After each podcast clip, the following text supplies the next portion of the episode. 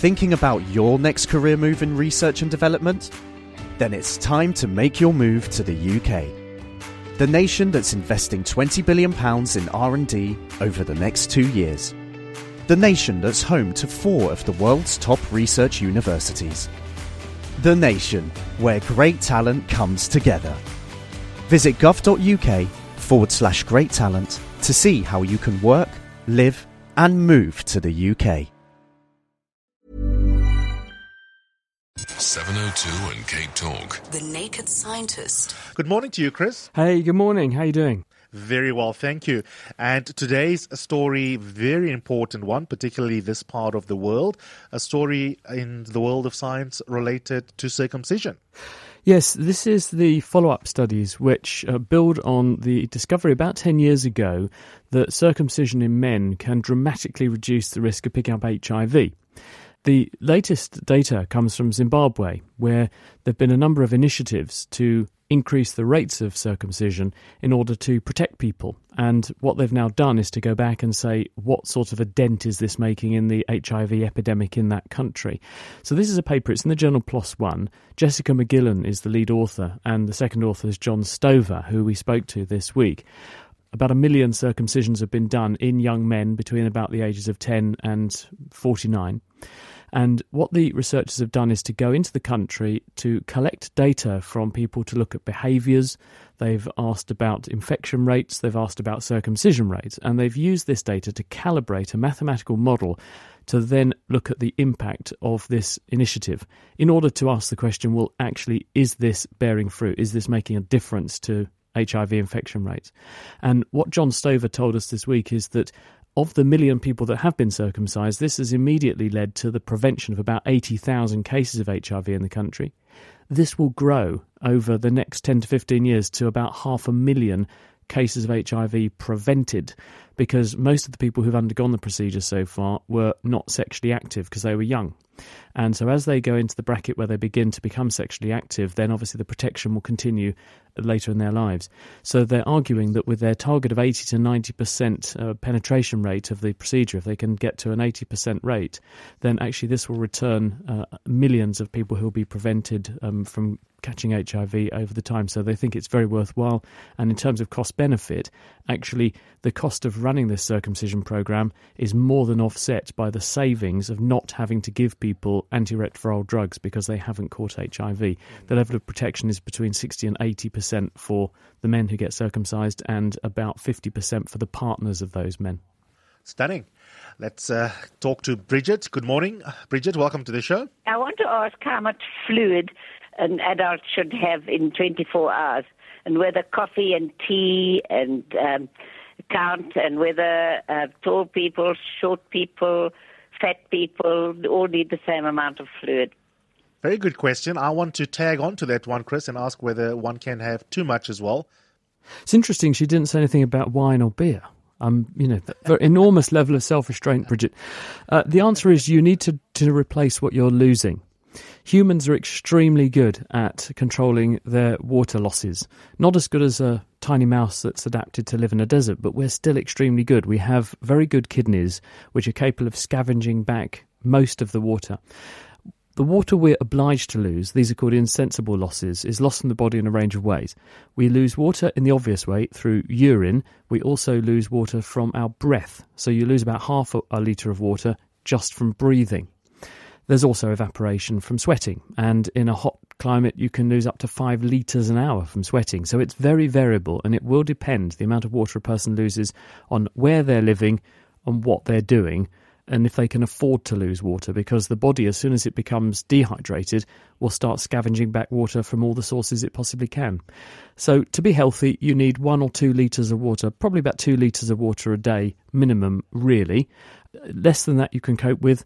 More than that, your body will just get rid of it. But if you overdo it and you outpace the ability of the kidneys to throw water away, then you're in trouble as well. Because if you put too much water in the body, you dilute your blood down too much. Water leaches out into your tissues, and this can make your brain swell. And people who, for instance, have gone to rock concerts and nightclubs and got too hot drunk too much water to compensate, often because they've been on drugs that have given them extra bursts of energy and made them dance too fast, for example, they get brain swelling, and this can cause fitting and sometimes is fatal. So you can overdo it.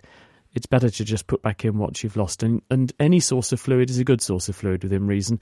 Um, alcohol, bit different because alcohol is itself a diuretic, but tea, coffee, juices, they're all water based, most of them 99 plus percent water, so it's absolutely fine and it will rehydrate you beautifully. Alcohol, anything more than about 10% alcohol will be a net diuretic effect, so you'll lose water uh, in the long term rather than replace it. So if you are going to have a nice glass of Shiraz of an evening, make sure there's a glass of water to go with afterwards to put the water back.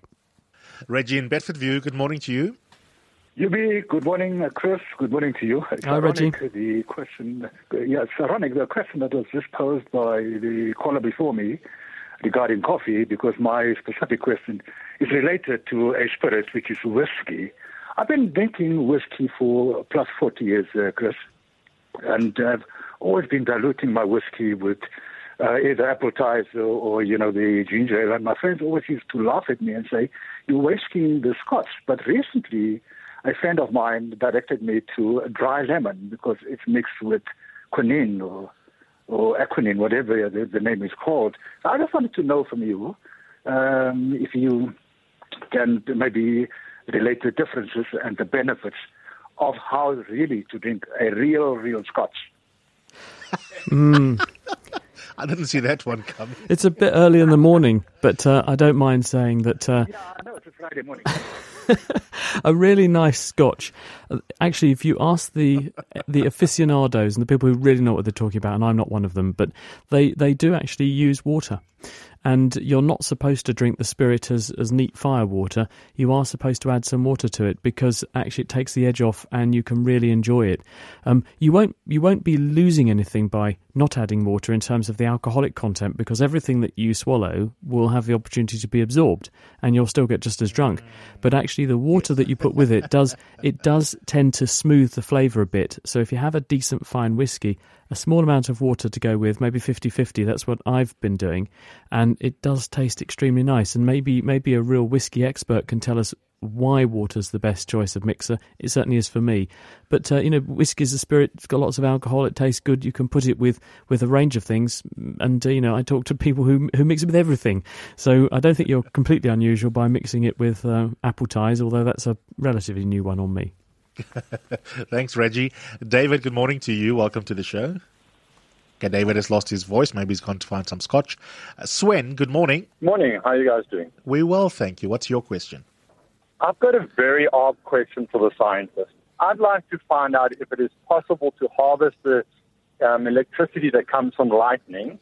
And if it is possible to harvest that electricity, have we ever thought of using high planes for the sprites to try and harvest that power that are in sprites? Did you say it's Sven or Schwen? Sven.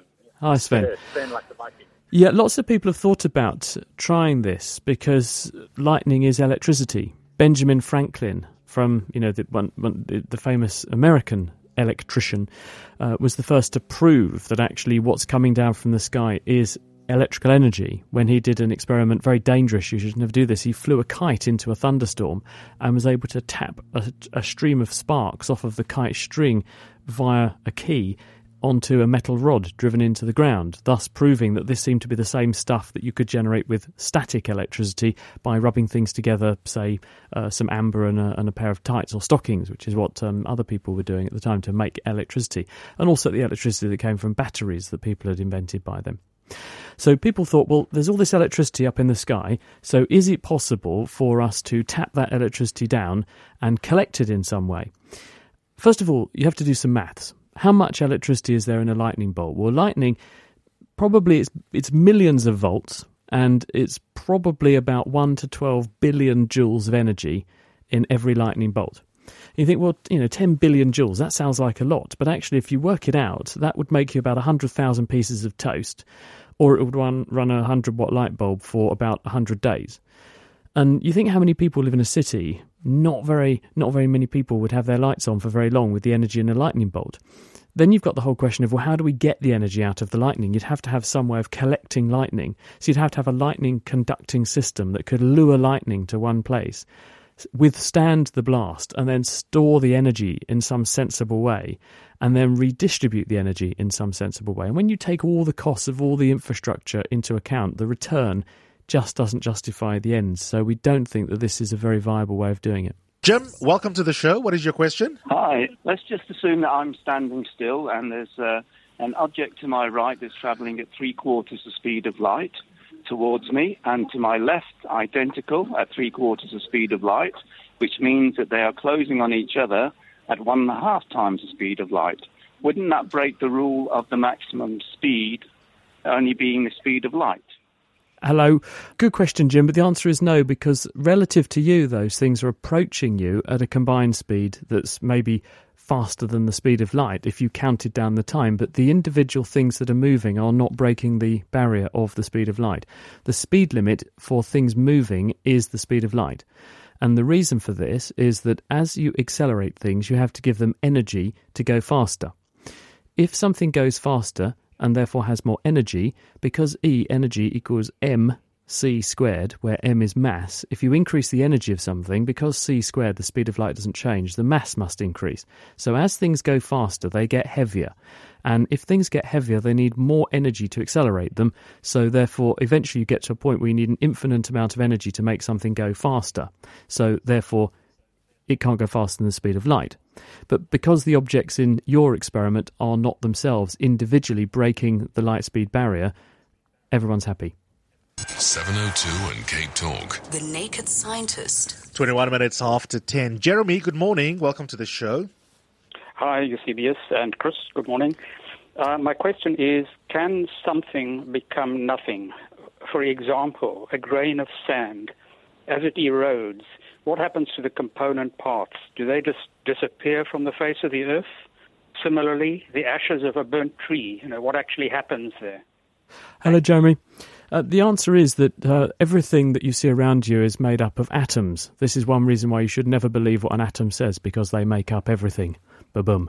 But the point is that atoms can't be destroyed unless they uh, radioactively decay and turn into a new kind of atom. An atom is an atom, it's an element. And those elements combine together to make compounds. And sand is made of silica. The ash that is in a tree is also bits of silica. There'll be carbon things there and various other compounds.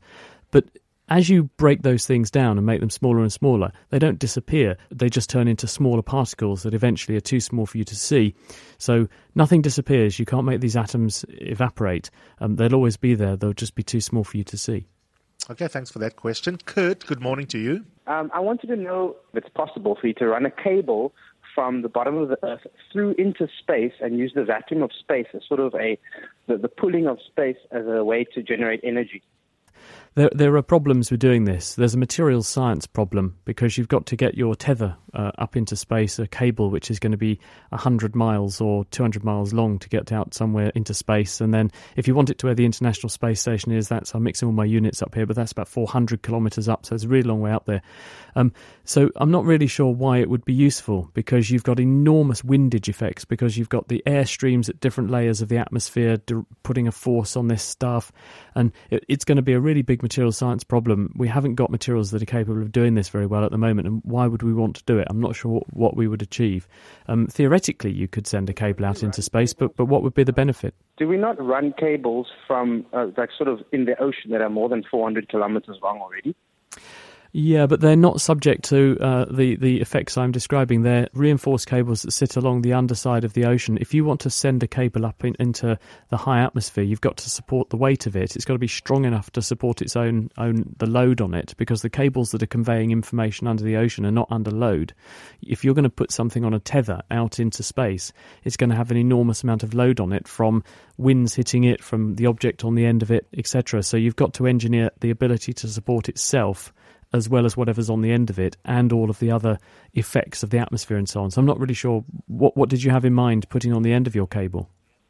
Um, the idea basically is to because if you have sort of a because the idea came from a space elevator that people sometimes talk about, but if you had a cable kind of running into space and you use the vacuum of space, you could I feel that you could generate energy from it, as in because you're using the pull of space, the vacuum itself, as a and let's say the cable is connected to a turbine down down on Earth, or wherever on Earth, it generates its own energy, and it's energy without any use need Yeah. for for. Well, that, that sounds like a perpetual motion machine, and unfortunately, that's not mm. going to work because if you think about it, for something, I see where you're going with this. If you've got a vacuum in space and you've got lots of air pressure on the surface of Earth, why can't we run a turbine up the inside of your tube or whatever, and the air flowing into that vacuum would drive a turbine and we'd get some electricity? The problem is that the air's got to be lifted away from the Earth's surface, so it's doing work against gravity all the way up. And the thing that's forcing the air up the tube is the weight of air above the air. But as the air rises up the tube, then there's going to be weight of air, um, less weight of air to propel it further. So eventually it's going to, like a spirit level, even out, and there's no net force to keep pushing it out into space. Gravity will, will win in the same way as it holds the atmosphere against the Earth's surface. So it wouldn't actually work, unfortunately. David, good morning to you. Hello, Chris. I'd like to know uh, if what you think of my theory about uh, weight loss. Uh, if I do some exercise before I go to bed, uh, thereby depleting my blood sugar, I then go to bed, and uh, for eight hours now, the body's got time to draw on its fat loss in order to replace the blood sugar level. Uh, is this idea any good at all? Hi, David. I think the idea is brilliant in the sense that doing some exercise is better than doing no exercise. But I, I think that it's slightly flawed in terms of when the best time to exercise is, because that's going to be uh, different for everybody. Because some people are going to find that they're more motivated at certain times of the day. That some people also find that um, that their appetite changes across the day, their ability to actually do exercise meaningfully changes across the day. So I think the the bottom line is exercise is definitely the way to go because it boosts lean tissue and it burns calories. So you're increasing your potential to burn calories and you're also directly influencing your burning of calories. The other thing to bear in mind with any kind of weight loss strategy is that energy in must equal energy out, or as they put it in Australia, calico, calories in, calories out. You've got to keep that in balance, otherwise, there'll be a change in weight, either up or down, depending upon which way there's an imbalance. So, exercise is good. Exercise is good on a range of different levels, not just because it burns calories, but because it makes you healthier anyway. It's good for blood pressure, it's good for muscle strength, it's good for actually uh, diet preventing diabetes and obesity. But I would do exercise when it works best for that person and try to change your eating habits during the day so you eat most of your calories earlier in the day and fewer calories as the day goes on. The old adage is you should uh, you should have breakfast like a king, lunch like a prince and dinner like a pauper. The idea being that you're not having a massive great meal in the evening when your body doesn't really have anything to do with all those calories. Dale, good morning to you. You got a questions about what the science of solar energy. Yes, uh, good morning. Um, to ask the scientists. Look, um, South Africa is poor in water, what we reach in sunlight. Why can't we harness the sunlight in terms of our buildings that we have? Instead of having normal window panes, uh, having some type of solar panel installed in the, in the buildings generate electricity. Yep, I think you should go and get a job in government if you haven't already, because um, that's exactly what the country needs to do. Um, and it, it's ironic that many of the countries with the best sun record, as in more days of sunshine, have some of the poorest installations of solar panels. I mean, I used to go around Australia and be gobsmacked by the paucity of solar panels I would see in Australia, given that this is one of the sunniest places on earth, South Africa, another very sunny place. Um, Australia is beginning to sort its solar situation out. I think South Africa has, has, enormous opportunities here. And of course, what you can do with solar is to drive desal. And you can use the very energy intensive process of desal. You can drive that with solar energy, which means it's then not contributing a huge carbon contribution to the atmosphere and it's not costing you a fortune, but it is returning a very valuable thing, which is water. And then your point about buildings, isn't it strange that we create greenhouses for ourselves to cocoon ourselves in? We then get too hot because the sun comes streaming in through these windows of these posh buildings covered in glass, which is the de rigueur these days. And then we have to spend even more money throwing the heat away that we've collected. Why not do what you're suggesting and come up with better devices which actually turn those windows into solar panels?